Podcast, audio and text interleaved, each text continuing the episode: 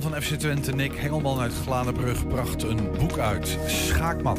In Almelo staat uh, de oudste nieuw gebouwde moskee van Nederland. Nu een museum. En we hebben een BH voor je die borst, borstkanker opspoort. Ja, het is uh, maandag 3 juli. Dit is 120 vandaag. 120 vandaag. Eigenlijk is het uh, als zo vaak in zijn carrière als profvoetballer. Hij deed het zelf. Oud-FC Twente-doelman Nick Hengelman uit Glanenbrug schreef een boek over zijn carrière als relatief onbekende doelman die toch met de wereldtop voetbalde. Over hoe hij zelf belde naar Ajax of ze nog een plekje voor hem hadden. En hoe hij zelf die plek bij Ajax ook weer publiekelijk om zeep hielp. Over hoe hij zelf nog één keer naar Jan Strooijer appte of hij nog bij FC Twente terecht kon. En over hoe hij zelf moest besluiten om uh, definitief een punt te zetten achter zijn loopbaan. Nick, goedemiddag. Ja, Niels, dankjewel. Goedemiddag. Mooi dat ik hier uh, aan mag schuiven. Ja, leuk dat je er bent. Ik wil eigenlijk uh, beginnen met een klein uh, uh, fragmentje waar we naar gaan kijken. Okay. Komt-ie. Ik ben benieuwd. Ja, ja, kom maar. Oh! Hier! Laat dat op, Hengelman. Je raakt toch niet. Hoezo is dit, Hengel? Ja. daar had ik een aardige kans om... Uh, is het uh, Brondeel of ja, uh, dit, is, dit is Brondeel, Brondeel ja. Twee, ja, ja, ja. 2019. Uh, Brondeel stond op goal voor de kontje kick krom, zeg maar. En nou ja, Drommel die schoot vol raak. en toen kwam Nick Hengelman. Ja, daar ging valikant mis. Ja. En, ik, en ik had er wel echt zo'n mooi schot in gedachten. Maar nee, ik, ik miste hem helaas. Dus ja, jammer. Denk je dat... Is, nou, kun je bedenken waarom ik dit fragmentje eruit heb gelicht? Ja, ik, nee, ik zou zo niet uh, weten waar dit uh, naartoe leidt. Nou ja, hij zegt, um, nou, toen maar Hengel, je raakt hem toch nooit. en ik dacht, weet je, is dat uiteindelijk een beetje story of your life misschien wel? Uh, net niet bedoel je. Ja, ja dat, is, dat, is, wel een zin die we vaak gezegd hebben tijdens mijn carrière. Maar nee, ja, het is, ja, ik heb mooie dingen gedaan. En dan bedoel je waarschijnlijk op een beetje de rode draad die in het, in het boek speelt. Dat ik net die ene wedstrijd voor FC Twente nooit gespeeld heb. Ja. Ja, nou ja, laten we dat de story of my life noemen. Prachtige dingen gedaan, maar net dat ene net niet. Ja, ja is, hoe, hoe is dat? Om, om uh, ja, jong uit Glanenbrug, eerst bij uh, VV Glanenbrug gespeeld. Uh, Tubantus, uiteindelijk in de profvoetballerij terechtgekomen en, en, en zo dichtbij geweest. Maar dan, ja... Ja, nou ja, weet je, goed zegt, een jongetje uit Glanenbrug die verder niks van kruiwagens of dergelijke gehad heeft vanuit zijn geboorteplaats. Dus ja, om het dan toch nog zo ver te schoppen is best wel om uh, iets met trots terug te kijken. Ja. En uh, ja, weet je, uiteindelijk hebben we twee keer drie jaar voor FC Twente mogen spelen. En uh, we hebben wel officieuze wedstrijden gespeeld voor FC Twente. Goed, die, net die ene officiële dan niet. Maar ik denk wel dat ik wat ik bij FC Twente heb gedaan ook wel een droom is voor heel veel jongetjes. Kijk, en iedereen wil natuurlijk een carrière als, als Wout Brama of Sander Bosker dan in, in mijn geval. Mm -hmm. nou goed, dat is niet voor iedereen weggelegd. Ook niet voor mij helaas, maar wel... Ja iets wat heel dicht in de buurt kwam. Hey, in, in 2020 toen spraken wij jou uh, wat uitgebreider. Want toen speelde je ineens uh, bij Ajax. Mm -hmm. um, daar komen we zo, zo nog wel over te spreken. Hoe dat ging, hoe dat stopte, dat soort dingen. Dat staat ook wel in het boek. Um, maar in dat gesprek zei jij... Um, nou, ik denk dat ik nog wel vijf jaar door kan. Ik vind voetbal nog hartstikke leuk.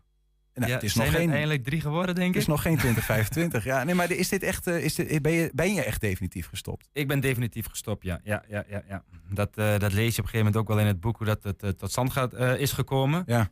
Maar nee, ik, ik zie mezelf niet meer snel de handschoenen aantrekken. Ik heb toevallig afgelopen weekend met de Twente All-Stars meegedaan. En daar vloog ook weer een bal de goal in dat ik dacht van nou het is maar goed dat ik echt gestopt ben. maar goed, ja, ik, ik ben ook niet meer in training. Ik heb al heel lang niks meer gedaan. Ik raak niet zoveel uh, voetballen meer aan, behalve dan uh, bij FC de Rebellen. En, uh, dat is een show, een theatershow toch? Ja, dat is een soort theatershow in de, in de theaters, maar ook op het voetbalveld. Daar word je als oud-profs word je daar ingehuurd. Dus Jeroen Heubach is er ook nog wel eens vaak bij. En daar trekken we door het hele land door. Vrijdag nog bij WFV Word in de buurt van Nijmegen. Ja. Maar goed, dat is het enige bal die ik nog aanraak. Uh, en de golfballen, daar ben ik ook uh, ja, enthousiast Oh ja, ja, ja. ja. Dus, uh... nou ja, goed, je zei in dat gesprek, um, dat is zijn jouw eigen woorden, hè, maar ik, ze noemen me wel eens onkruid. Zo van, hé, hey, daar heb je hem toch weer. Dat is niet dat je het nu in één keer toch, toch als, je nog, als je nu een aanbod zou krijgen, toch nog? Ja, ik ben wel gebeld nog uh, naar uh, dat ik het eigenlijk het boek had afgeschreven. Oh, ja, dus, uh, kijk, als je een boek schrijft, dan is op een gegeven moment is het boek af. En dan kom je in het volgende traject van eindredacties en, eh, en foto's maken en eh, het hele boek samenstellen. Ja. En in die tussentijd eh, werd ik nog een keer nou, een tweetal mooie clubs belden nog wel. Dat ik dacht van, zat ik toevallig in, in de pub in Manchester en ja, belde een club. Daar had ik natuurlijk al een, een, een, een bier of vier achter de kiezen van die halve liters. Dus, Welke club? eentje uit Ierland belde toen nog. En Den Bosch belde bijvoorbeeld nog. Dus ehm, Nou, ja, dat is, weet je, als je dan nog even een keer een paar leuke potjes kan spelen. En die moesten toevallig nog naar Heracles uit. Dus dat zijn leuke wedstrijden. En die hebben volgens mij nog een andere nak uit hadden die volgens. Dan kijk je natuurlijk even naar het schema nog. ja, ja, ja. Ja. denk als ze dan naar Eindhoven uit of eh, ze gaan naar Os uit, weet je wel. Ja, daar, daar, daar word je niet meer wakker van. Maar eh Heracles in een vol uh, Polmanstadion. Of het is de, de, het is nou de, de, de, vet- nee, dat is De, de Erva Acito. Erva Acito, ja, precies dat, ja. Prachtige naam. Ja, dat is, dat is nog wel een keer leuk om te doen. Dan, dan, dan schreeuwt dat jongetje op, eh, op die rechterschouder van je... Ach, het kan nog, het kan nog. Even een paar keer trainen, weet je wel, en dan, eh, en dan ben je er weer. Ja, Maar ja. Als ik dan mezelf afgelopen weekend zag, dan ehm, is het maar goed dat ik gestopt ben. Het is, het is echt goed zo. Ja. Eh, en wanneer is dan een moment dat jij besluit een boek te gaan schrijven? Nou, wa- wanneer is dat moment? Ja. Weet je, een boek schrijven heeft altijd wel een, op, een soort van bucketlist gestaan voor me. Altijd ergens achter in mijn hoofd in, in een achterkamertje. Kijk, want je hebt ook wel wat, vaak wat dingen gedaan in de voetballerij die ja, nou, bijzonder worden omschreven. Mhm. Ja, en dan, zeg je, en dan hoor je natuurlijk van alle kanten achter, moet je eens een keer een boek over schrijven. En ja, dat, en in combinatie met je eigen idee, dan blijft elkaar dat voeden. En ik dacht op een gegeven moment van, eh, ja, waar- waar- waarom doe ik dat niet gewoon? Waarom ga ik niet gewoon beginnen? En zie ik dat boek ook een klein beetje als mijn eh, verwerkingsproces. Want ja, laten we wel eerlijk wezen, ik heb eh, 29 jaar tegen een bal aangeschopt. En daar stop je dan van de een op de andere dag mee. Het is niet zo dat dat... makkelijk 29 gaat. jaar. Ja, nou ja, vanaf mijn vierde. Ik heb Ja. een paar foto's in de kamer hangen.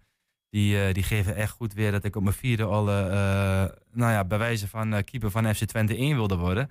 En ik, ik ben ook gelijk met mijn vierde begonnen met keeper. Dus dat is ook niet zo heel typisch, denk ik, voor keepers. Wat was dat? Dat je, dat je keeper wil? Dat is op zich niet heel gebruikelijk hè, voor jochies. Die willen vooraan staan scoren, maar jij wilde Ja. keeper worden. Ja, ik, ik lag vaker op de grond dan dat ik... eh, Jij was goed, goed dat op de grond liggen. ja, Is- is ja dat en, en, en dat hebben we uitgebreid. En, het, en die passie is er altijd geweest. En, ja, Maar was, was er een soort voorbeeld iemand die is, ik bedoel, keeper zijn? Niemand wil keeper zijn. Als je al begint op school met voetballen, dan wil iedereen voetballen, maar niet in het doel staan. Maar Ja. bij jou was dat anders. Heb je enig idee waar dat vandaan kwam? Ja, hoe, ja hoe, kun je daar, hoe kun je daarachter komen, weet je wel? Je bent vier jaar oud en je, en je trekt de handschoenen aan en je vindt het zo geweldig. En je gaat ermee door en je stopt er vervolgens nooit mee. En die droom die wordt alleen maar meer gevoed en gevoed. En ik denk dat ik toen ik vier was niet eens eh, tv eh, mocht kijken. Of laat staan of we überhaupt een tv hadden. Ja, misschien Ja. zo'n grijs-wit tv. En dan toevallig een keer om zeven uur eh, op de zondag. Nou, nou, nou ga ik toch de vraag stellen hoor. Als je, het over, als je over zwart-wit tv's begint, hoe oud ben jij dan eigenlijk? Ik ben op dit moment? 33, maar we hebben, we hebben al een tijdje meegedraaid. En dat is ook misschien wel een beetje... Ja, ik ben 33, maar ik heb altijd met veel oudere jongens eh, eh, meegedaan. Want toen ik 15, 16 was, toen speelde ik bij Tubantes. En dan speel je met Battle de Aves, Kenan Durmusoglu, Ja. Theo Vonk was mijn trainer. Er Ja, zijn dat- vaak jonge talentjes die, ja, die, die gewoon eigenlijk beter zijn dan de leeftijdsgenootjes. Dan, eh, Ja, en dan word je doorgeschoven. En dan ben je als 15-jarige, dan ga je dan eh, met, de- met de 30-plussers mee. Nou, Theo Vonk die kwam wel eens bij me aan de, aan de kantinebar. Want ja, daar hield ik ook wel heel erg van, weet je wel. Ik kon de knop vrij snel omschakelen.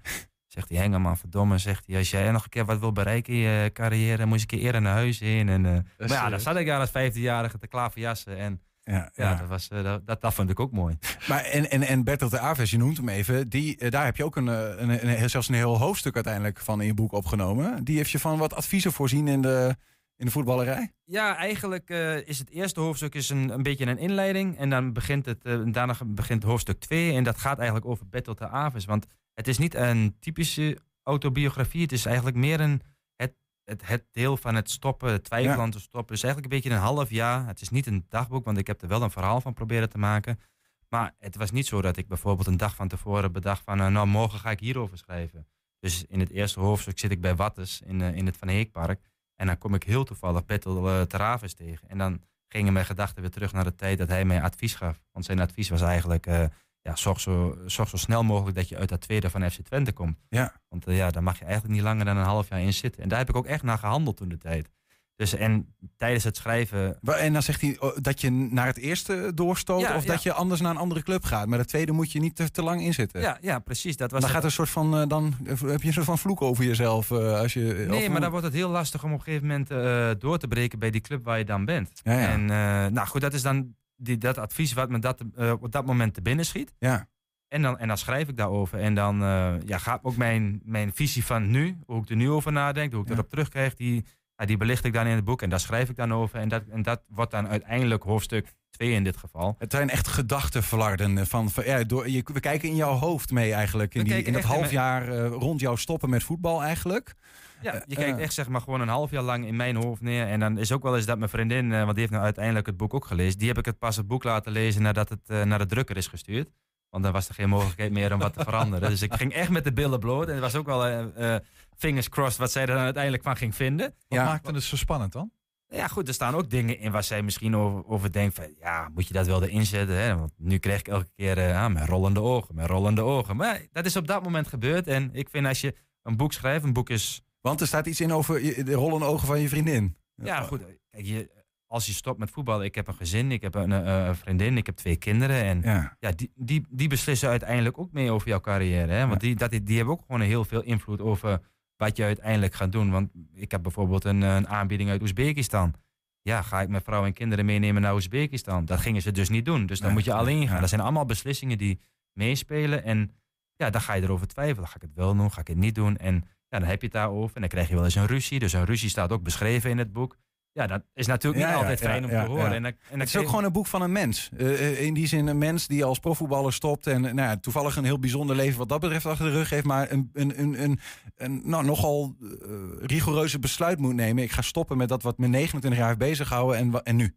Ja, en dat je dus een, een smetje hebt wat je dus uiteindelijk nog niet gedaan hebt. En denk je van, ga, ik, ga ik door om dat ene wat je persoonlijk heel graag wil, toch door te proberen, eh, uit, uit te proberen? Of Ja. ga je ook meer aan je gezin denken? En In, in, in, in de omslag van je boek, ik bekeek hem net even, eh, staat iets wat daar naar zin speelt ook. Hè? Eh, eh, iets wat je je kinderen toewenst, min of meer. Wat, wat schrijf je daar?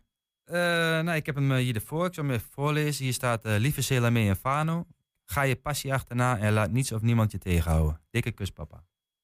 Dus eh, ik krijg er wel rillingen van als ik dat voorlees, weet je wel. ik begin, begin bijna te huilen hier, maar ja, dat is, dat is echt wat ik vind. weet je. Maar dat is, Dat is de story of your life Ja, eigenlijk. precies. Ja, Ja. nou ja, kijk, weet je, ik, ik ben eigenlijk ten alle, eh, bijna elk jaar dat ik professioneel voetbal speel, ben ik eh, afgeschreven. Elk jaar was het zo, nou die gaat nu geen club meer vinden. Dus dat refereert misschien een beetje terug aan eh, jouw uitspraak eerder van dat ik onkruid ben. Want niemand dacht altijd dat ik naar een nieuwe club kwam. Ook op een gegeven moment was ik derde keeper bij FC Os. Ja, wie gaat als derde keeper van Os nou nog een leuke club vinden? Ja. Ja, daarop zat ik in de selectie van FC Twente. Dus ja, ik, zeg altijd, je moet altijd doorgaan en je moet altijd Ja. eh, zelf die handvaten aanreiken die je hebt. Want als je stil blijft zitten en je en vaart blind op zaakwaarnemers of trainers of aan iemand al- Zolang je er zelf geen energie in stopt, komt het je niet eh toewaaien. Nou ja, dat, dat- geldt natuurlijk voor. Maar is, is dat ook het jongetje uit Glanenbrug? Eh, een beetje dat dorp aan de grens. ehm, Ja, nee, je moet natuurlijk moet altijd opboksen. uit voortkomen. Ja, je moet natuurlijk ook al opboksen tegen het stadse. Hè? Want dat zijn toch altijd Ja. de wat, wat, wat- Het is toch wat moeilijk om uit een dorp weg te komen dan uit de stad. En, maar goed, je moet ook wel een beetje brutaal zijn uiteindelijk. Hè? En ik denk ook echt dat je gewoon, gewoon echt die wil van binnen moet hebben. En echt die, die passie moet hebben. Want ja, als ik op een gegeven moment eh, niet die passie had gehad om te doen wat ik gedaan heb.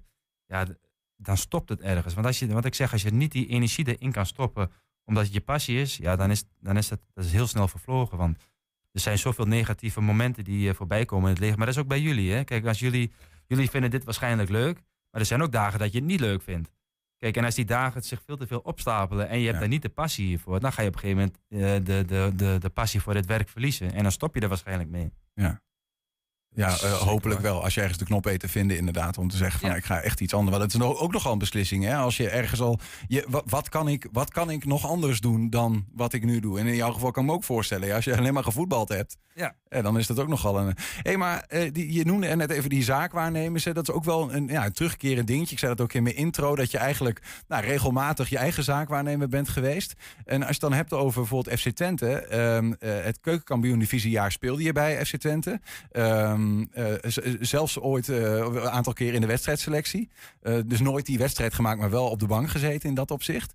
Later ehm, ging je weg, maar heb je ook Jan Strooijer nog wel eens een appje gestuurd in zijn tijdperk? Ja, nou ja ik, kijk, een, voetballer kan in, in, in principe niet zonder zaakwaarnemers. En voetballers, eh, zaakwaarnemers kunnen niet zonder voetballers. En voetballers kunnen in principe niet zonder zaakwaarnemers. Die hebben elkaar op de een of andere manier altijd nodig. Kijk, de groep waar ik in, in speel, die, ja, daar wordt toch wat minder aandacht aan geschonken door zakenwaarnemers. Dan als je bijvoorbeeld een, eh, ik noem maar wat nou, eh, een Wout Weghorst hebt. Of die hier uit de buurt komt. Of noem maar, maar op. Dat, dat loopt allemaal wel lekker en dat loopt allemaal wel door. En dan stoppen ze energie in. Maar ja, voor de categorie waar ik in val, is het best moeilijk. En is het niet altijd eh, makkelijk en vanzelfsprekend. Ja. Dus ik belde daar nooit achter zaakwaarnemers aan. Maar ik ging gewoon gelijk naar directeuren, eh, trainers, eh, scouts. Ik, ik belde die gewoon op. Hoe Ik viel dacht, Ja, maar je hebt, ook, je hebt ook een stukje in je boek geschreven over nou ja, hoe je eigenlijk naar dat appje toe leeft. En het, kun je daar iets van, van voorlezen eventueel? je bedoelt naar Streuien? ja? Moet ik hem er heel even bij pakken?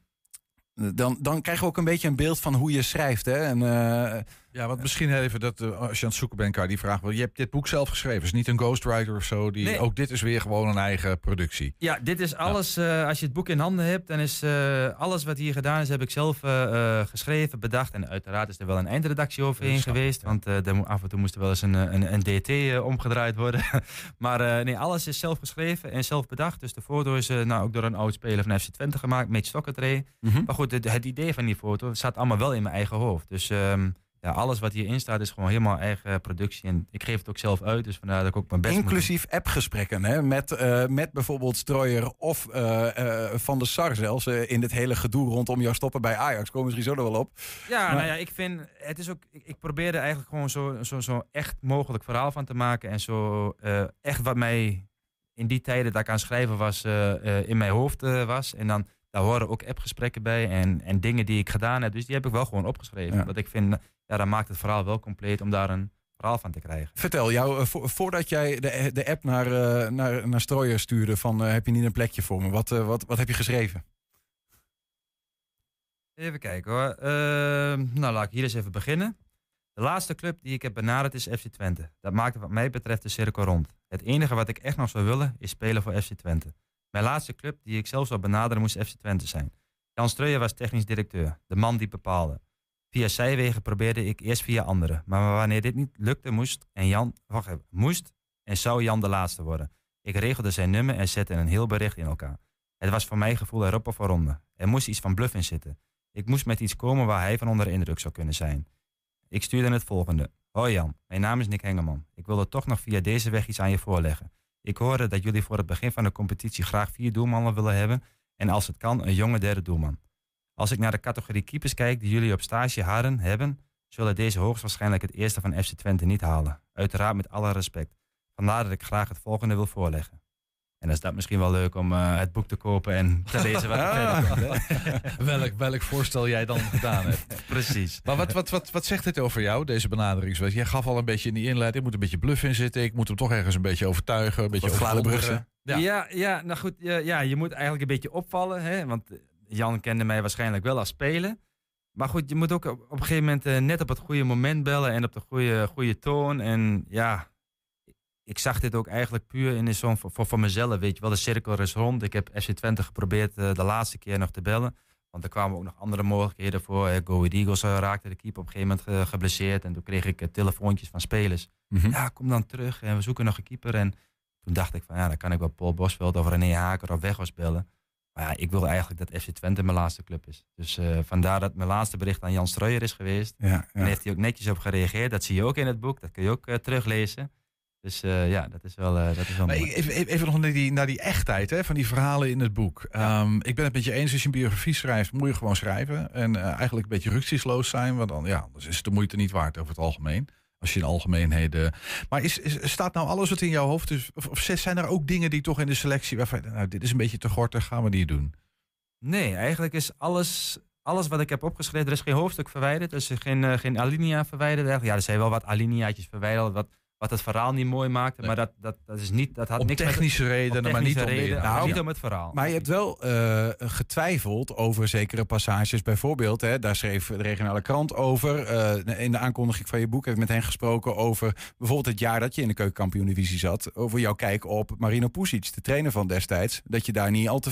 Nou ja, dat het, de, eh, hoe, hoe, hoe stond het er niet, niet de meest. eh, de ja, beste goed. trainer was die je ooit gehad had. In ieder geval in voetbalopzicht, maar dat je het niet zo'n fijne vent vond. Ja, ik vond eh Marina Pusic is niet mijn favoriete persoon. Dus dat is automatisch ook niet je favoriete trainer. Maar goed, dat zijn ook, die, die momenten komen ook tijdens het schrijven voorbij. Hè? Dat je op een gegeven moment negatieve gedachten krijgt. Er staan ook nog een paar meer mensen in die er negatieve uitbelicht worden. Ja. Maar ja, dan denk ik van, ja, als ik alleen maar positief schrijf, dat maakt het ook niet waar. Want als jij iemand tegenkomt in het dagelijks leven, die alleen maar positief kan praten over mensen en geen eh, vijanden heeft of mensen die die niet mag, ja, daar zit ook eigenlijk iets niet goed in Maar je hebt wel getwijfeld of je dat soort dingen er in het boek zou opnemen, toch? Twijfel is een verkeerd woord, maar het is wel ook bijvoorbeeld over mijn zaakwaarnemers. Ik schrijf dingen die ze misschien zelf niet wisten. Ja, want, want je schrijft eigenlijk over ze van ja, soms dan had jij zoiets van, joh, ik heb al lang, ik weet al dat die club een, een keeper nodig heeft, maar zij weten het nog niet. Hoe kan dat nou? Ja, Dat maar ik schrijf ook over, een, eh, over iets wat gebeurd is, wat eh, eigenlijk een soort van, nou, stel dat je in een relatie zit, dan ga je vreemd. Dus eh, stel nou, je hebt een vrouw en, en je, moet, en je gaat vertellen dat je vreemd bent gegaan. Dat is toch wel heftig om te vertellen. Ja. En zo voelt dat op dat moment een beetje dat je vreemd gaat, maar Ja. je schrijft het wel op. Ja. En uiteindelijk denk je van ja, moet ik het wel opschrijven, niet opschrijven? Maar ik vind, ja, zo is het gebeurd en ik heb er ook geen spijt van. Af en toe voelde het wel eens jammer, omdat ik vind dat het niet zo moest gaan of hoorde te gaan. Maar ik dacht altijd van ja, als ik het niet doe, dan sta ik volgend jaar eh, op doel weer bij Tubantes, terwijl ik naar FC Twente wil. Als, je niet zelf de, de, ik- de ja. handschoen letterlijk zou Ja, oppakken. en, en bijvoorbeeld met uh, Strooier zou appen of eh, met Van der Sar zou bellen of wat dan ook. Maar hebben zij, eh, want in, in, in, dat, in het stuk wat in de krant stond, hè, daar, daar wordt dat ook beschreven. Jouw kijk op, die, op jouw zaakwaarnemer, maar ook op Pusic. Eh, hebben ze er gere- op gereageerd? Of op, je, op jouw boek zelf, die sinds zaterdag in de boekhandels ligt? Nee, ik denk niet dat eh, Marino eh, mij nog een appje of een belletje geeft. Daar ga ik totaal niet van uit. Waarschijnlijk als je hem naar mij vraagt, zou hij zeggen dat hij me niet meer kent, denk ik. Maar nee, ik heb geen idee. Maar dat, maakt mij ook niet uit. Hoor. Nee. Het is niet, je moet ook geen, hij zou wel denken, ik ga geen olie op het vuur gooien. En uiteraard, hè, als je stukken schrijft in de media, dan worden dat soort dingen altijd uitbelicht. Want ja, de beste trainer kun je waarschijnlijk niet meer onthouden, wat ik toen de tijd gezegd heb. Maar, Ja, ja, het is ook het me- het meest juicy wat dat betreft. precies. Maar eh, afgezien van media, zeg maar, ja, die aandacht heeft, je zit nu hier. Wa- Wat zeggen mensen er eigenlijk over? Over eh, Nick heeft een boekje geschreven. Nou, het meest wat me Ah, verbaasde boekje, was... eh, 200 pagina's, hè? let Ja, wel. ja, boekie. Ik ben zelf ook van de afkortingjes. Dus eh, ik, eh, ik weet dat het met alle respect gezegd wordt. Maar ik, ehm, nee, ik heb eigenlijk vooral veel positieve reacties gehad. En eh, ja, je ontkomt er niet aan dat je een negatieve reactie kreeg. Hè. Net voordat ik hier binnenstapte, kreeg ik er nog eentje van een, eh, een Twitter-account eh, zonder volgers. Dus, eh, maar goed, dat, dat, dat, dat eh, doet me eigenlijk helemaal niks. Hè. Dat, eh, normaal als je een wedstrijd voetbalt en je krijgt negatieve reacties, dan denk je nou wel eens, dan, dan doet die pijn. Maar zoals nu is het vooral gebaseerd op de, op de, de koppen die op Twitter of op eh, ik noem maar wat social media voorbij komt. Dan weet ik ook gewoon zeker dat hij het boek niet gelezen heeft. En dan Ja. denk ik van, nou, dan, dan, dan, heeft, dan heeft dat totaal geen lading en dan komt het ook bij mij niet binnen. Maar wat ik wel verrassend vond is dat eh, ja, toch wel veel mensen het bijzonder vinden als, dat je, als je een boek geschreven hebt. Mhm. En ja, dat was best wel, eh, dat was best wel eh, leuk om te horen, zeg maar. Dus Eh, dat aspect van eh, je hebt een boek geschreven. Dat is een prestatie ja, op zich. knap. En eh, dat, Ja. hoe, dat je toch wel je verhaal durft te vertellen. Ik, ik- ik- toch hè, want eh, ik, ik kan me voorstellen, bedoel, er zijn natuurlijk veel sporters, profvoetballers, mensen die bekend zijn, die op een gegeven moment een boek over hun ervaringen schrijven. Jij hebt dat ook gedaan. Ehm, is dat, is, is dat, wat, wat is nou, de, waarom wil je dit boek schrijven? Wat, wat maakt dit boek voor jou? We zeggen van dit, dit moet er gewoon komen, want er zijn er zoveel boeken, hè? Dat is een beetje. Nou, ik heb een recensie van de staantribune gekregen. Daar was ik ook wel eigenlijk het meeste trots op. Want dat was echt van een compleet onbekende. Die wist niet wie ik was. En die moet een recensie schrijven voor de staantribune. En eh, die zei op een gegeven moment ook van... eh, ja, dit is wel een boek... Ja, zo ben ik hem eigenlijk nog nooit eentje tegengekomen. wat Helemaal maakt niet. dat? Ja, dit is toch een categorie voetballers. Dat, het is geen succesverhaal. Hè, want het zijn niet eh, de Andy van der Meijden, de Slaatans of eh, noem maar, maar op. Die eh, alleen maar successen hebben gehad en dat beschreven wordt. Dus het is ook geen verhaal waar iemand helemaal compleet verwilderd ten onder is gegaan. Mhm. Een Wim Kieft of noem maar, maar op. Dat soort gasten. Het is echt een beetje die laag daaronder, die, waar er zoveel van zijn. Maar eigenlijk niet, nooit, niet of nauwelijks worden besproken in, in, in, in de krant of in de media. Ja, en, en die voetballers hebben ook een verhaal. En die hebben ook elk jaar te kampen met... hey, mijn contract loopt af. kan ik nog wel een extra jaar tekenen? Eh, kan ik nog wel profvoetballer zijn? Moet ik wel doorgaan? Moet ik niet uh, een maatschappelijke carrière? Nou ja, en ook wel, Nick, ik zit er zo, zo aan te denken. Ik begreep laatst uh, verhaal in NRC die beschreven over uh, hoe profvoetballers in deze tijd um, eigenlijk alles veel meer dan vroeger nog opzij zetten. Ze, ze, liggen aan de apparaten, ze worden op allerlei plekken gemeten. Ze, het is ongelooflijk wat in een profvoetballer opgeeft. En, en daarvan zit het leeuwendeel gewoon op de bank. is dat niet ingewikkeld ook? Ja, nou, je doet eigenlijk alles om, om ja, zo ver mogelijk te komen. En ja, dan heb je een categorie er echt alles voor doet. En op een gegeven moment, ja, die komen ook in een schuitje te zitten dat het misschien net niet loopt. Of, uh, kijk, want elke supporter die denkt dat het alleen maar miljonairs zijn. Hè? Nou, ik kan je vertellen, dat, dat ben ik niet geworden. ja, en die moeten straks ook gewoon weer aan het werk. En dat is ook gewoon zo'n hele grote uh, groep voetballers uh, die dat hebben. En feitelijk een veel grotere groep dan de ja, die uiteindelijk doorbreken. Ja, want eigenlijk alleen de succesverhalen kregen een boek. Maar dat was ook voor jou een motief om het boek te schrijven. Van dit verhaal van die grote club. Of die, die, die, die, dat is een mooie beeldspraak trouwens. Maar die grote club voetballers die, nou ja, die, die net tegen die top, tegen die echte top aanschuren. Maar net niet helemaal, zeg maar dat. Die grote club, dat verhaal wilde je vertellen. Mm, het, het, was niet een motief, maar het was wel een, een, iets waarvan ik dacht... als ik een autobiografie over Nick Hengeman schrijf... ja, dat wil, dat wil geen hond lezen. Op mijn ouders na en mijn vriendin. Dus het moet eigenlijk een, een, een kant hebben waarvan mensen nog nooit echt hm. van gehoord hebben. Die er wel is, maar een beetje onbeschreven is. Dus daar heb ik dan proberen een, een rode draad en een verhaal van te maken. En ja, om zo ook mensen te kunnen een inkijk in te kunnen geven in die laag net daaronder. Wat wel uh, beschreven is, uh, omdat het uh, eigenlijk een van de weinige momenten was dat je landelijke aandacht pakte als de, toch die relatief onbekende doelman, was jouw, ehm, nou ja, jouw weggaan bij Ajax. je kwam, daar heb je in, in 2020, 2021 gevoetbald in dat jaar. Je kwam van Ajax Cape Town. in de eerste instantie begon dat al met dat je ook, ook daar weer, dus Edwin van der Sar zelf opbelde en zei: Joh, heb je nog een plekje voor me? Nou, dat had hij toevallig. Ja, ja, dat was heel toevallig. Ja. Daar ging ik zelf ook niet vanuit. Maar ik dacht, als ik daar mijn conditie op peil kan houden, is dat weer een goede. Eh, dan wordt daar weer goed op gereageerd door andere clubs. En dan denken ze, nou, als hij daar mag meetrainen, dan uh, moet hij wel een balletje kunnen trappen. Dus dat was eigenlijk de, de insteek van het mhm. hele verhaal. Maar ja, dat werd uiteindelijk een contract.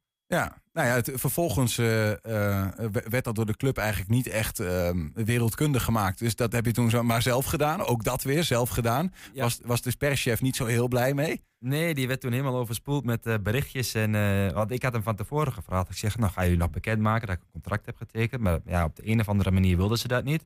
Ja, en ik vind, ik vind dat je best wel trots mag zijn dat het lukt om uiteindelijk een contract bij, bij Ajax te kunnen tekenen. Ik heb ook nog zo'n mooi beeldje van, want elke oud Ajax krijgt een beeldje van Ajax ziet in het jaar, uh, nou ja, wat je net aangaf.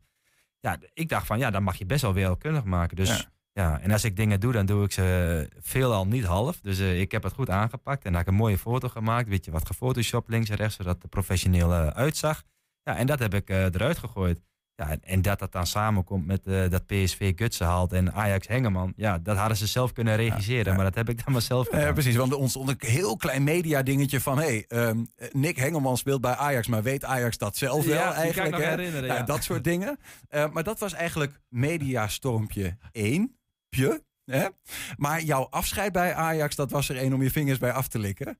Want af, Ajax besloot om jou uh, nou ja, te ontslaan. Hè? Dat, zo gaat dat vaker in de voetballerij. Um, uh, alleen jij had nodig eh, dat dat wereldkundig werd gemaakt, omdat dan andere clubs weten: hey, Nick Hengelman is weer op de markt. Maar dat gebeurde niet. Ja, kijk, linksom of rechtsom helpt het altijd. Hè? Als Ajax bijvoorbeeld zegt: uh, we, zeggen het contract van Nick Hengelman op, bedankt voor de bewezen diensten, heeft zich altijd goed ingezet en ja, je kan er iets leuks van maken, weet je wel. Maar als clubs dat dan zien, ja, dan heeft dat toch een positieve, helpt dat toch positief. Dus ik ben ook toen de tijd naar de perschef gegaan. Ik zei, nou, ga jullie uh, nog bekendmaken dat we de ontslagbrief hebben? Want in de ontslagbrief staat helemaal niks. Daar heb ik, uh, heb ik er zoveel van, uh, daar hoef ik me de muren niet meer mee te behangen, want dan heb ik huizentekort, zeg maar. Ja, ja, ja, ja.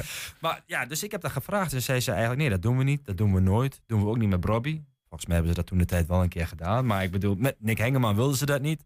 Ja, en ik denk dan bij mezelf, ja, het is één klein Twitterberichtje. Daar hoef je helemaal niet een heisa van te maken. Als je dat dan zelf regisseert, heb je het ook zelf in de hand en dan wordt het waarschijnlijk niet zo groot. Mhm. ja, dus ik moest het zelf doen. En wat ik al zei, als ik iets doe, dan doe ik het vaak niet half. Dus ik, heb de, ik dacht, ik ga, ik ga er vol voor. Jij besloot om die ontslagbrief zelf maar de wereld in te slingeren. Ja, ik Wat niet zo gebruikelijk was. Nee, dat heeft volgens mij ook nog nooit iemand gedaan. Maar ik denk, uh, laat ik het eens doen. Er staat niks speciaals in. Ik schaat de club niet. En uh, ja. ja, daar gaat waarschijnlijk wel wat, uh, wat reuring mee komen. En dat is wel gebeurd. Zeg. En dat kwam, de, de talkshows wist hij toen wel te vinden wat dat betreft. Hè? Um, maar ook Ajax zelf kwam toen weer op jouw pad. daar heb je ook iets over beschreven. Over wat er daarna naar die mediastorm gebeurde. Ja, dan duid je natuurlijk op het, op het ophef met Edwin van der Sar. Ja, je hebt een stukje, ik weet niet, heb je daar, kun je, je hebt ja, we hebben het daarvoor natuurlijk even over gehad. En hadden we dat stukje even erbij gezocht. Ja, je hebt de ezelsoren heb je in, de, in het boek staan, dus je weet... Uh, ja, dan krijg je ook weer een beeld, hè, want ik vind dat je dat ook wel weer mooi beschrijft, wat er dan precies gebeurt. Ja, ja dat moet ik even een stukje voorlezen. dat is misschien uh, even een kleine trigger voor uh, wat er komen gaat. Nou heb ik eigenlijk net heb ik dat hele, wat ik dan gepost heb op Instagram, de, mijn tekst onder de foto heb ik dan opgeschreven, dus die ga ik nu niet voorlezen, maar begin ik daarna, ga ik weer verder. Boom, viral, het internet exploderen, precies zoals ik me had voorgesteld. Heel Nederland wist nu dat het contract van Nick Hengeman was afgelopen en dat ik transfervrij binnengehaald kon worden. In de post ook nog een kanttekening dat ik mijn contract bij Ajax alsnog kon verlengen.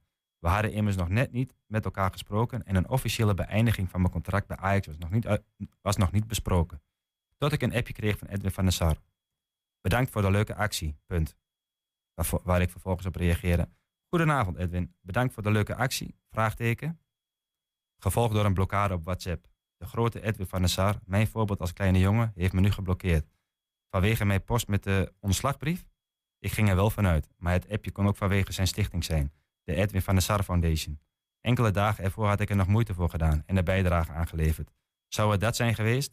Maar door de blokkade op WhatsApp wist ik genoeg. Het moest mijn post zijn geweest ik kan beter schrijven dan voorlezen, uh, merk ik al wel. Maar het moest jouw post zijn geweest. Dit moest, dit moest mijn post zijn geweest, oh, ja. Oh, oh. ja is, nee. is, die blokkade ooit opgeheven? Nee, ik heb, nog wel een paar keer, ik heb nog wel een paar keer gekeken, maar nee, dat is nog steeds van kracht. Hier, zit ook al, ik moest er een beetje om lachen toen ik dat zo uh, van je hoorde, dat stukje. En ik dacht van ja, het, het, voelt ook, er zit ook al humor in, toch? In, in, of, of, is dit voor jou ook wel dat je denkt, ja shit, gewoon wel serieus geschreven? Want ik voelde een, een soort van, zit een humoristische ondertoon in van ja, het was niet voor zijn actie, het was voor mijn, het was niet voor de actie voor zijn, voor nou, zijn ik moet eerlijk zeggen, ik heb het wel een, een seconde of tien bedacht toen ik het appje kreeg, dat ik dacht van nou, ja, zal het dan echt voor, dit, voor deze brief zijn? Want ik vond die brief totaal niet erg. Ja, het is een vrij cryptisch, heel cryptisch uh, berichtje. Ja, het was heel... dat je even denkt, Hoezo? Wat, wat, wat, wat bedoelt hij hier precies mee? Waar gaat het over? Ja, en zo, En zo kende ik hem eigenlijk niet. Want uh, toen ik bij Ajax kwam, heb ik hem ook een bericht gestuurd. En dan kreeg ik echt binnen 10 minuten antwoord. En een heel helder antwoord. En ja, zonder moeite en problemen. En daar ben ik hem ook nog steeds dankbaar voor. Maar ja, dat bericht was heel kort en krachtig. En ja, enigszins cryptisch voor mij. Omdat ik natuurlijk niet wist uh, waar het op duidde. En ja, ik ging er wel enigszins vanuit dat het daarom ging. Maar ja, ik vond het niet zo erg dat het een blokkade op moest leveren. Maar als je nou terugkijkt, en je, want ik kan me voorstellen dat je dan toch gaat zitten nadenken van... joh, waarom hebben die mensen zich er nou zo druk om gemaakt dan? Heb, heb je een antwoord op die vraag? Waarom? Nee, want ik vind het eigenlijk nog steeds niet erg. En, en er wordt natuurlijk veel ophef gemaakt omdat het Edwin van der Sar is. En dat is gewoon een, uh, ja, een fantastische oud speler geweest. En een, uh, en, en, een grootheid in Nederland. En, Gaat niemand ontkennen. Maar, nee, en, en daarom is het natuurlijk ook um, waarom het zo opgevoerd wordt. En waarom het dan zo'n, zo'n ja, nou, eh, een hets is het verkeerd woord, maar ik bedoel, uh, ja, waarom het zo in, in het nieuws komt natuurlijk. Maar waarom hij zo boos is, dat heb je nooit helder gekregen voor jezelf. Nee, ja, en het, de verdere uh, contact die ik met hem gehad heb, dat is nog wel drie pagina's lang. Ja, dat staat beschreven in het boek. Dus uh, ik ja, heb eigenlijk... jij, blijft die, jij blijft die teasers een beetje. Ja, ja, ja, dat moet ook een beetje, hè, want anders als ik het hele boek ga voorlezen, dan nee, komen we. Maar, hey Nick, ik vroeg me één ding af. Hè. Is dit boek ook een soort van stiekeme sollicitatie om zelf als zaakwaarnemer aan de slag te gaan? Want je, je, kunt, je doet dat niet onverdienstelijk blijkbaar. Je hebt goede contacten, je weet snel. Want hey, nogmaals, je, op een gegeven moment ga jij zelf op zoek van nou, welke clubs hebben nou nog keepers nodig. En eigenlijk ben je beter op de hoogte dan jouw zaakwaarnemers op dat moment. Ja, het is eh, zeker geen teaser om als zaakwaarnemer aan de gang te gaan. Ik heb er wel uiteraard over nagedacht. En ook dat staat beschreven over welke momenten je daarover nadenkt en welke niet. Maar het is ook een hele moeilijke wereld hoor, om als zaakwaarnemer aan de gang te gaan. Ik heb de nou, laatste volgens mij ga jij een uitdaging uh, niet uit de weg. Nee, maar dat project heb ik nog niet opgestart, zeg maar. Misschien moet ik eerst het theater zit, nog maar zit, zit, zit, het niet in je hoofd? Nee, ja, het is, er spelen zoveel dingen in je hoofd en, je, en, er zijn zoveel leuke dingen om te doen. Maar ja, nee, dat, dat, nee. Ik, uh, je moet uh, eerst één ding beginnen en dan moet je goed doen en dan moet je goed afmaken. En dan moet je zo nadenken over het volgende. En zaakwaarnemer staat niet hoog op het lijstje. Nou, ja. Je hebt nu het boek afgemaakt, dus dat is, uh, dat is achter. Maar heb je enig idee wat, wat, wat, wat dan wel? Zaak, zaken aannemen, wat staat er wel hoog op het lijstje? Ja, wat staat hoog op het lijstje? Uh, poeh, ja, nog niet over nagedacht. Hetzelfde als met school altijd, weet je wel. Maar je moet je school afmaken, want dat is je plan B. En ik, mijn reactie was altijd, ja, ik hou niet van plan B. Want als je aan plan B denkt, dan gaat je energie er naartoe. En, uh, dan doe moet je, mij plan A maar. Doe mij plan A maar. En daar ging ik vol voor. En dat is ook met dit. En uh, ja, ik, uh, ik ben vol voor hier. Ik, ik, ga hier vol voor. En dat moet nog goed afgerond worden. En dat kost best veel energie. En ja, want je moet toch proberen dat aan de man te krijgen. En ja, daar gaan we eerst voor. En dan stippelen we het volgende wel weer uit. We gaan het meemaken wat het gaat worden. En Nick Hengelman, dankjewel dat je bij ons wilde zijn. En even een inkijkje wilde geven in jouw eh, carrière. In de gedachten die je hebt als profvoetballer. En ook als je stopt. Um, nou ja, en uh, een sneak peek van het boek. Dankjewel, succes ermee. Ja, jullie bedankt. Schaakmat heet hij. Hij ligt uh, in de bekende boekhandels. En je kan hem ook op uh, nickhengelman.com halen. Ja, nickhengelman.com. Nou, dan weet je dat ook nog. Dankjewel. Zometeen een BH die borstkanker opspoort. Dat scheelt pijnlijke onderzoeken. Uh, ontwerpster Lotte Lutjes is zometeen bij ons. 120. 1. 120 vandaag. En de Almeloze Yunus Emre moskee, de oudste nieuw gebouwde Turkse moskee van Nederland, is sinds zaterdag officieel een museum. De moskee heeft zich aangesloten bij het grootste museum van Nederland. Dat is een landelijk project is opgezet om het historisch erfgoed van gebedshuizen in Nederland bekender en toegankelijker te maken voor het publiek. 120 was dit weekend bij de feestelijke opening van dat museum.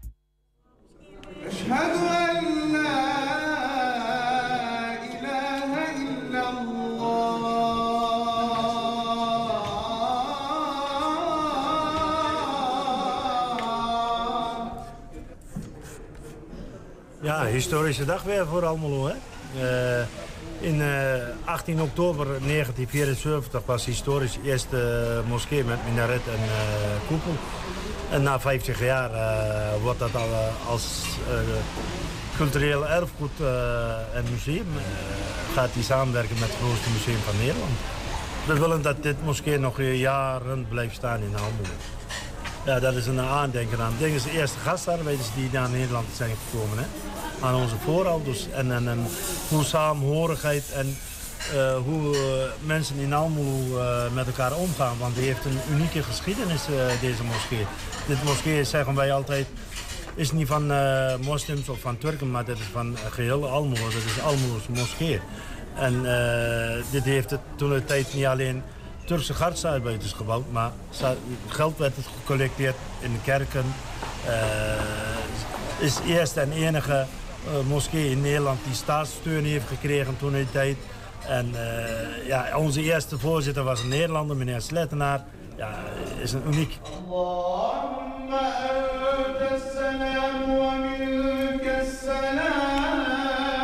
Het is de eerste Turkse nieuwgebouwde moskee in Nederland. En eigenlijk ook de eerste herkenbaar islamitische moskee die ooit in Nederland is gebouwd. Dus er waren voorheen wel moskeeën, Hè, waarvan één in Den Haag. Maar die uh, moest van de welstandscommissie geen herkenbare elementen meer, uh, meer bevatten. Deze vormgeving is gebaseerd op een Turkse dorpsmoskee. Daar zijn toen tekeningen uit Turkije voor verzonden. En de architect van Tenkate heeft dat toen nagebouwd. Te dien verstande dat er nog een koepeltje op is gekomen, want dat wilden graag de Turkse moslims hier. En dat hij de minaret als een fabriekspijp heeft opgezet. Dus veel breder, want hij was bang dat hij anders in het Nederlandse klimaat om zou waaien.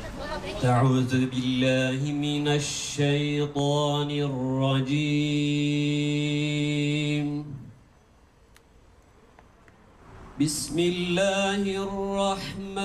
zijn het museum in 2017 gestart met kerken en synagogen. En eigenlijk direct kregen we de vraag: waarom zijn er geen moskeeën bij? En dat is natuurlijk een hele terechte vraag. Want kijk nou eens naar deze geweldige moskee. Natuurlijk moet die door veel mensen gezien en ervaren worden.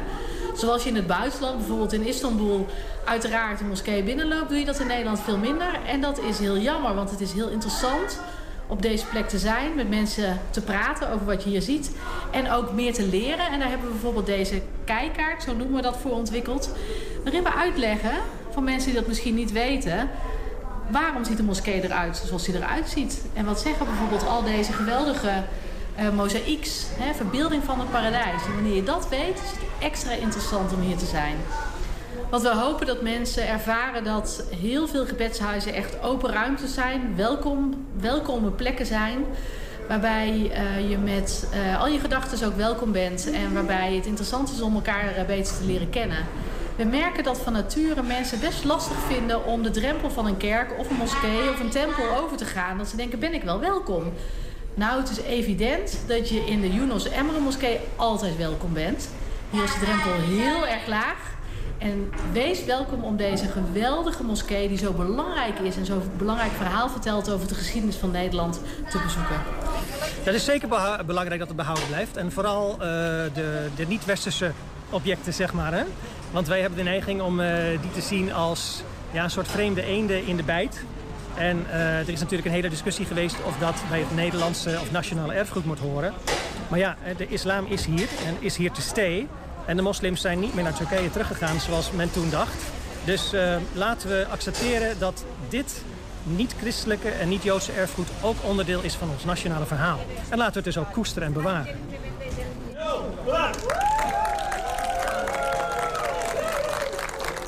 Iedereen is hier welkom. Dus ik zeg het, dat is, eh, ja, tot nu toe was het moskee van Almelo, maar nu is het moskee van Nederland. Zodra wij nieuwe moskee in gebruik ne- nemen, dat is dan naar, eh, in 2024, ergens daarin, middenin. En dan gaan we dit eh, verder ombouwen eh, als culturele erfgoed met tentoonstelling, ruimtes, souvenirshop en dingen met het eh, brasserie en zo, dat soort dingen. Daar moeten we nog even altijd met onze gemeente nog even overleggen. Dat het altijd toegankelijk is voor iedereen en die kan bezoeken. En iemand wil wat tentoonstellen, dan kan die dat eh, ruimtes gebruiken. Dus open voor iedereen. Wist jij dat het de oudste, eh, de oudste moskee van Nederland, nieuw gebouwde moskee, Turkse moskee, dat die in Almelo stond? Dat Nee. heb ik nooit geweten. Nee, nee, wist ik niet. Vorige week eh, kregen wij zeg maar, dit, dit nieuws binnen van dit, dit gaat gebeuren. En toen dacht ik ook van, hé, hey, dat is opmerkelijk. En dus ze zijn nu een nieuwe moskee aan het bouwen. Dus dan kan die oude mooi als museum gaan eh, fungeren wat dat betreft. Museumstuk. Ja, Mooi. bijzonder inderdaad. 120. 1. 120 vandaag. Een BH die borstkanker opspoort en eh, daarmee een aantrekkelijker alternatief biedt voor de pijnlijke methode die nu nog nodig is. Dat is een van de mogelijke onderwerpen die Lotte Lutjes kon onderzoeken toen ze aan haar master aan de Universiteit Twente begon. Ze koos ervoor om ermee aan de slag te gaan, niet wetend dat kort daarna het thema borstkanker nog veel dichterbij zou komen in haar eh, eigen leven. Lotte, welkom. Ehm, ja, in- inmiddels heb je jouw master afgerond hè, aan de UT. Je hebt aan de eh, Saxion gestudeerd, maar je master min of meer aan de UT gevolgd. Ja, ja afstudeeropdracht aan de UT. eh, Ja, precies. Ehm, eh, eh, dus er is zelfs al een en ander aan, aan werkend product. Daar komen we zo op, laten we zo zien. Ehm, maar misschien goed, een jaar geleden begon je eigenlijk. Moest je gaan kiezen van nou, wat, ga ik, wat ga ik onderzoeken. Ehm, hoe, hoe, kwam je er zo bij, bij dit object? Nou ja, ik heb heel erg interesse in smart textiles. Dat is eigenlijk de combinatie van technie, techniek en te- textiel. Mhm. Ja, dat is een heel specifiek onderwerp. Dus er zijn niet heel veel bedrijven die daar iets in doen. Dus toen ben ik naar de UT gegaan, naar het Soft Robotics Lab, waar ze daar al Wat dingen voor products lab, zei je? Soft Robotics Lab, dus Soft eigenlijk robotics. zachte robots. Oké, ja. Eh, dus ik heb daar een bericht gestuurd van... hey, hebben jullie toevallig een project waar ik mee bezig kan? Eh, toen kwam ik, kreeg ik eigenlijk een lijst met verschillende opdrachten. En die sprong eigenlijk voor mij meteen uit. Eh, dus ja, die heb ik toen vrij snel uitgekozen. En, eh, Waarom sprong die eruit? Ja. eh, nou ja, het is gewoon een heel belangrijk onderwerp. En ik, je hoort ook heel vaak over hoe vervelend mammografie is. En ja, zeker ook hoe eh, belangrijk vroeg opsporen is. Dus daar wilde ik graag aan bijdragen. Want ma- Mammografie eh, noem je, dat, dat is de, de, de röntgenfoto van een borst, Ja. toch? Min of meer. Want dat, is, dat is heel. Wat, wat is daar dan ingewikkeld aan? Ja, ik heb nog nooit gelukkig Eh, een nou mammografie hoeven laten een bepaalde maken. leeftijd word je daarvoor uitgenodigd, eigenlijk elke twee jaar. Ehm, en dat wordt aangeraden, maar het is niet verplicht natuurlijk. Ehm, maar eigenlijk wordt ja, je borsten worden eigenlijk tot een soort tosti-ijzer eh geplet. Het zijn van die platen en dan Ja, gewoon twee van hoppa, die platen. Het En is dat gewoon is niet natuurlijk- prettig. Dat is gewoon absoluut niet prettig. En zeker voor jongere vrouwen en vrouwen met wat kleinere borsten is dat echt enorm pijnlijk. Eh, dus als daar een alternatief voor zou kunnen zijn, dan is dat natuurlijk heel mooi. Ja, en eh, nou ja, die, dat alternatief kan deze BH mogelijk eh, eh, bieden. Ehm, nou, maak jij, dus, nou ja, zeg maar een jaar geleden, vlak voor de zomervakantie, de keuze van: eh, ik ga dit onderzoeken. Een BH die borstkanker kan opsporen. Kan ik dat maken? Kan ik, weet ik veel, daar iets mee doen? Ehm, en dan, eh, vlak na de zomervakantie, krijg je zelf een bericht. Of nou, in ieder geval krijg je een bericht. Ja, zeg maar, ik had eigenlijk het onderwerp uitgekozen, gewoon uit pure interesse. En toen bleek dat mijn moeder eigenlijk zelf ook borstkanker had. Dus ja, toen kwam het opeens heel een stuk dichterbij. Ja, Dus ja, daar werd het wel een stuk moeilijker van, maar ook, het was ook een stukje meer motivatie om het echt Moeilijker, ja precies. Moeilijker in de zin omdat het dan zo dicht, inderdaad omdat het ja, over je moeder ging. je moet ook een heel stuk vooronderzoek doen over wat borstkanker is en hoe het op dit moment werkt en de behandeling en dat soort dingen. Dus ja, dat komt dan natuurlijk wel een stukje dichterbij. We- Maar ik- jij gaf aan ook een extra motivatie. Ja, ook dat zeker. Dat je natuurlijk ook eerste hand meemaakt zeg maar, hoe vervelend het is en hoe belangrijk het is dat je het op tijd kan eh, Ja. vinden. Er moet echt wat aan gebeuren. Dat, Ja. dat, dat gevoel. Ja, daar kan ik iets bij voorstellen. Hoe gaat het met je moeder nu? Ja, goed, ze is nu weer clean, dus dat is, eh, Oh. dat is heel fijn. Ja, dat is wel heel prettig. Ja, ja en, en ehm, een, een jaar verder is inmiddels ook. eh, eh, er is er iets. Hè? Het is nog lang niet wat het misschien zou moeten zijn. Maar er is wel iets. En, en je kunt dat ook eh, zo meteen. Nou ja, met wat plaatjes kun je laten zien wat Ja. er is. Ehm, hoe- heeft het een naam eigenlijk? De- het object? Vroeg je Eh, me het af. project heet nu eSense.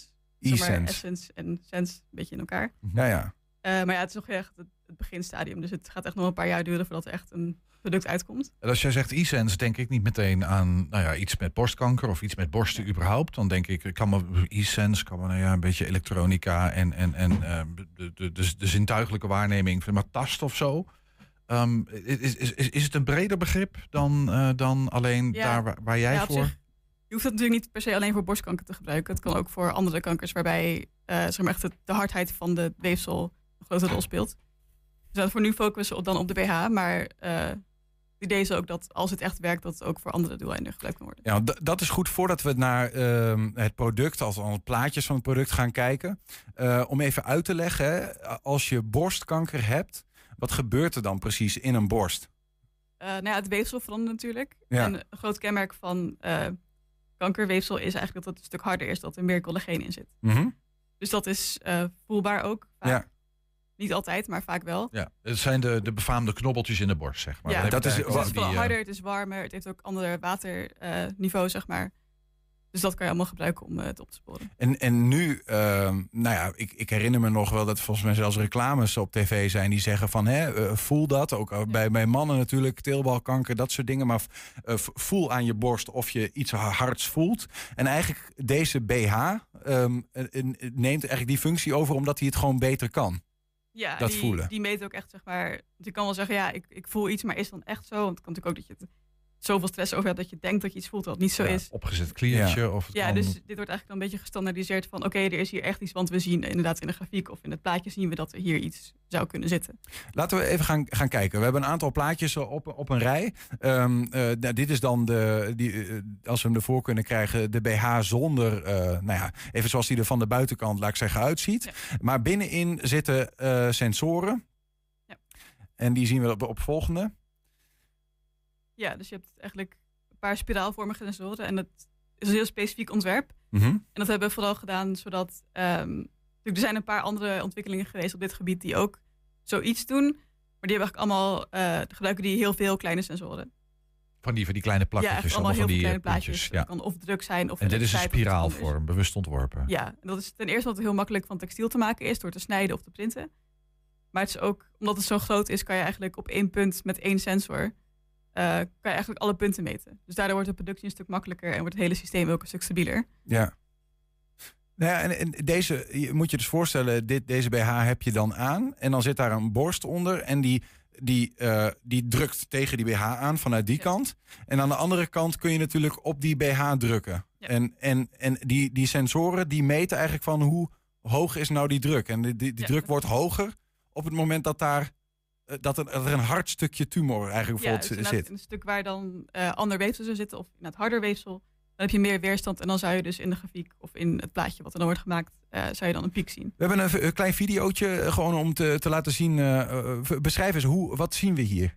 Eh, nee, hier zie je dus dat er handmatig wordt gedrukt op de sensoren. En dan zie je ook een beetje het spiraaltje zeg maar, erin. Ehm, en dan zie je dus als er op wordt gedrukt dat er een piek is. Ehm, dit was dan op een siliconen eh, vierkantje, zeg maar, met ook een paar stukjes wat harder. Mhm. Dat moet dan zeg maar de tumor voorstellen. Ehm, ja, en dan kan je dus, als je dit met consistente druk doet, kan je dus zien van, ook als hier een significant hogere piek is, dan zou daar eh, verschillend weefsel kunnen zitten. En dan moet daar dus verder naar gekeken worden. Juist, ja. Waarin verschilt dit met, ehm, zeg maar, als je gewoon manueel ehm, voelt naar knobbeltjes in je, je voelt een knobbeltje in je borst. Ja. Ehm, is, is, is dit iets anders of is dit eigenlijk, doet deze BH precies dat? Die, Ja, eigenlijk doet hij precies dat. Alleen is het nu, kan je ook echt zien van dat er ook echt iets zou zitten. Ja, en en je- natuurlijk, eh, dat zou ook eh, bijvoorbeeld knobbeltjes die je misschien niet voelt, maar wel, die er wel zijn. Zulke kleine veranderingen in druk, die kan je daardoor makkelijker Hij is sensitiever dan Ja. je vingertoppen, zeg maar Ja. even. Ja, oké. Nou ja, en, en eh, ehm, je, je vingers, want dat, ik, heb nog één plaatje, kun je even laten zien van hoe zit dat nou met die grafiek, hè? Van waar kun je dan eh, zien wanneer er mogelijk een tumor zou zitten. Hè, de- hier zien we eigenlijk, eh, nou ja, aan, de, aan de rechterkant zien we een soort van uitschieter. Ja. Ehm, en als de, de druk van de vinger natuurlijk de hele tijd hetzelfde is, maar de tegendruk vanuit de borst is in één keer meer, en dan schiet die grafiek uit. Dat is wat we zien. Ja, dat klopt. En dan kun je een soort van in kaart brengen. Uiteindelijk hebben we het laatste plaatje van, het, eh, van de BH. Kun je eigenlijk in kaart krijgen van, nou, hoe, eh, als ze die ervoor kunnen krijgen, jongens, dan eh, hoe ziet dan nou, de drukplekken op de BH? En in dit geval, wat zien we hier? Ja, dit was zeg maar de test setup eigenlijk. Dus punt A en B zijn dan de stukjes in de siliconen die wat harder zijn, dus de zogenaamde tumoren dan. Mhm. En C is een controlepunt. Ze hebben gecontroleerd van, als we dezelfde druk uitoefenen op punt A en B, zien we dan ook echt pieken en gebeurt datzelfde voor C. En we zagen dat, volgens mij was eh, punt A had een piek in 80% van de gevallen en punt C had dat maar in 20 of 15. Dus dan zie je wel dat het echt ook echt eh, de tumoren kan detecteren. En het moet ook nog veel specifieker worden. Nou ja, goed. En het verschil zit hem natuurlijk, want eh, het, het lijkt op hetzelfde proces als met je vinger. Alleen met je vinger druk je natuurlijk niet, eh, eh, druk, druk je nooit even hard op een bepaalde plek. En die BH moet Ja. dat straks wel kunnen. Een evenredige. En dan krijg je een veel duidelijker beeld van de, Ja, van de werkelijkheid ook- natuurlijk. Dat is ook het, echt het plan om nog een test setup te maken waarbij we inderdaad gewoon echt consistente druk uit kunnen oefenen. En is, is, is dit nou, is dit, is deze, dit ontwerp, of is het nog niet zover? Ik ben even benieuwd. Is, is dit bedoeld, zeg maar, is dit consumentengebruik? Of is het bedoeld op het moment dat er een vermoeden is van, dan loop je een tijdje met deze BH en dan wordt dat vermoedig al dan niet bevestigd? Een beetje zoals een hartritmemachine die je Ja. even een tijdje op. eh, is, is dat het idee? Het is zeg maar een soort alternatief voor mammografie. Zeker voor de mensen voor wie dat niet geschikt is of wie dat echt heel eng is. Eh, dus het is niet dat je dit, deze BH zeg maar, een paar dagen of een paar uur draagt. Het is echt gewoon, je gaat naar de huisarts of iemand komt naar je toe en de- die eh, laat je de BH dragen. Dan wordt de test uitgevoerd en dan doe je hem weer uit. En hoe lang draag je hem dan? Eh, Een paar uur? Of ik heb gewoon nee, even... ik denk, ja, dat is natuurlijk nog, moet nog ontwikkeld worden. Maar- Maar, je zit denk ik op een maximaal een kwartier. Dat Ja, wel, ja oké. Dus echt, het is echt een onderzoeksinstrument. Ja. Niet, niet per se bedoeld om te dragen als nou ja, dagelijks kledingstuk. Even voor de helderheid. Ja, maar je, je wil hem ook in, eventueel, nou ja, hè, als het zover is, eventueel als trainingsding inzetten, toch? Ja, want je kan het eigenlijk op twee manieren gebruiken. Want je kan natuurlijk, ehm dat je, je hebt vanaf de buitenkant heb je sowieso druk nodig om de meting uit te voeren. Dat kan je of doen door eh, een soort opblaassysteem erop te zetten, waardoor zeg maar bepaalde gebieden met luchtzakjes wordt eh, dan druk op uitgeoefend. Die vervangt de vinger. Ja, dus dan heb je consistente druk. Dus Mhm. dat is dan voor de test, voor het onderzoek is dat optimaal. Eh, maar je kan natuurlijk ook als soort training gebruiken om wel de hand, zeg maar de manuele onderzoeken uit te voeren. Dus dan kan je bijvoorbeeld zeggen van, zeg maar, zo, zo voelt het om zoveel druk uit te oefenen. Want het is gewoon onderzoek naar hoeveel druk optimaal is om tumoren op te sporen. Ja, ja. Dus dan kan je, of vrouwen zelf of huisartsen kan je dan trainen door eh, zo'n druk te gebruiken. Ja, meet natuurlijk gewoon hoe hard ik erop Ja. druk. En dat geeft hij dan terug van ja, dit is goed en dit is te hard en dit is te zacht. Ja, dus dan zou je dat consistenter en beter kunnen maken hier. Ehm, mooi. Eh, veelbelovend. Je bent al klaar met je, met, met je afstuderen. Maar ga je hiermee verder met dit ding? Of hoe, hoe, nou, voor nu gaat UT ermee verder. Dus Ja. die gaat ook echt kijken naar het nog specifieker maken van de sensoren en stabieler maken. Dat, is natuurlijk, dat moet echt voor electrical engineers en dat soort dingen, die moeten daarmee bezig. ja. Eh, maar ja, daarna gaan we zien. eh, hoe het, Oké, maar dat is wel een beetje jouw kindje. Blijf jij nog betrokken of ehm, eh, gaat de UT er nu mee aan de haal? eh, ik, heb, nou, ik heb nog wel contact ook met mijn begeleider. Dus, eh, Ja, dat snap ik. Maar dat is eigenlijk niet helemaal de kern van mijn vraag. ja, dat was ook, ja, het was ook deels zijn idee. Dus we hebben gewoon, ja, het is gewoon samen een project. En dan Ja. kijken hoe. Ja, jij hebt het gewoon als- als studieproject meegenomen. En de, uit- ja, eigenlijk kan de UT, die gaat daar nu mee verder. Gaat het, en het idee is wel dat, is, dat het echt zich gaat ontwikkelen tussen een nou ja, onderzoeksinstrument tot een product dat gebruikt kan gaan worden. Ja, en ook we richten ook zeg maar, een beetje de focus op het makkelijke produceren. Want ik ook de dingen met allemaal kleine sensoren, het is allemaal een heel ingewikkeld systeem en heel fragiel. Het idee is eigenlijk dat dit ook wat eh, makkelijker te maken is en dus ook goedkoper en dat dan dus sneller geïmplementeerd kan worden. Ja. En, en, eh, wanneer, eh, heb je daar enig beeld bij wanneer zou zoiets op de markt kunnen zijn? Gebruikt kunnen Ja, worden? Dat weet ik niet precies. Ik denk Ja. dat je dan toch wel op minstens vijf, tien jaar zit. Ja, dat duurt nog wel even. Ja. Ja. Nou ja, goed. Ik kan me voorstellen dat iedereen die wel eens een mammografie heeft moeten maken, dat die denkt. Liever eh, gisteren dan vandaag, zeg maar. Ja. Ehm, ik wil nog een heel klein eh, zijstapje eigenlijk maken. Want eh, je hebt het over smart textiles. Ehm, de, eh, dat is dit. eigenlijk mode. dus textiel en slimme apparaten, technologie worden met elkaar vermengd. Ja. In jouw ehm eh afstudeeropdracht in je bachelor... heb je daar in samenwerking met Helen van Rees... een bekende hengeloze ehm, fashionontwerper... die ook veel met smart textiles doet. Hoe was dat? Ja, dat klopt. Ja, dat is eigenlijk weer de hele andere kant van het smart textiles. Want was natuurlijk, ja, mijn afstuderen bij de master was heel technisch en medisch. Eh, en dat van mijn bachelor was eigenlijk veel meer de kunstkant eh, van dat gebied. Ja. Eh, dus daar heb ik eigenlijk als ook tijdens corona heb ik dat moeten doen. En we hebben er wat, een foto van, van het project wat je toen gemaakt hebt. Misschien kun je Ja. eens vertellen van wat, wat heb je dan precies gemaakt? Ja, het was zeg maar voor het Textielfestival Twente. En dat was het idee dat er een soort kunstroute door heel Twente zou komen. Met allemaal textielprojecten. En mijn idee was dan om ook wel smart textiles te gebruiken. Want dat vind ik gewoon heel leuk. Ik vind gewoon een aparte combinatie weg tussen dingen die niet bij elkaar lijken te passen. Maar uiteindelijk wel heel goed werkt. Ehm, dus heb ik een soort grote hand gemaakt van stof, van katoen. En daarin zitten allemaal lichtjes. En daar horen dan drie textielschilderijen bij. Die dan eigenlijk door het bos, door het gebied waar die hand hangt, eh, hangen. En dan is dus als de schilderijen worden aangeraakt, dan eh, gaat een deel van de hand eh, wordt dan verlicht. En dan kan je dus samen met andere mensen een beetje elkaar verbinden. Zonder dicht bij elkaar te komen. Dat is corona natuurlijk. Ja, ja, ja, ja. Hier zien we het, dat iemand op dat, Ja. eh, op dat ding drukt. Wat grappig. Dus de- ja, dit is inderdaad een heel ander, eh, heel ander verhaal. Eh, Dan, dan wat je net... het is echt meer, Ja. meer, meer, de, meer de kunstkant. En, en dit, dit heb je dan, zeg maar, nou ja, samen met, eh, met Helen... een soort van in, in, in samenspraak ontworpen. Ja, het was een beetje mijn begeleider en adviseur, zeg maar, erin. Van, Ja. Leuk. Wat, wat, wat is leuker? De, de, zeg maar, de medisch-technische kant of de kunstkant? ja, ik weet niet, ik vind het allebei heel leuk. Ik vind gewoon vooral het ontwikkelen van, ja, gewoon eigenlijk objecten of dingen het, is, die... het is een mooi object, eh, Ja. die hand. Dat is, bedoel, het, gaat niet alleen over eh, nou ja, de toepasbaarheid en dat het werkt.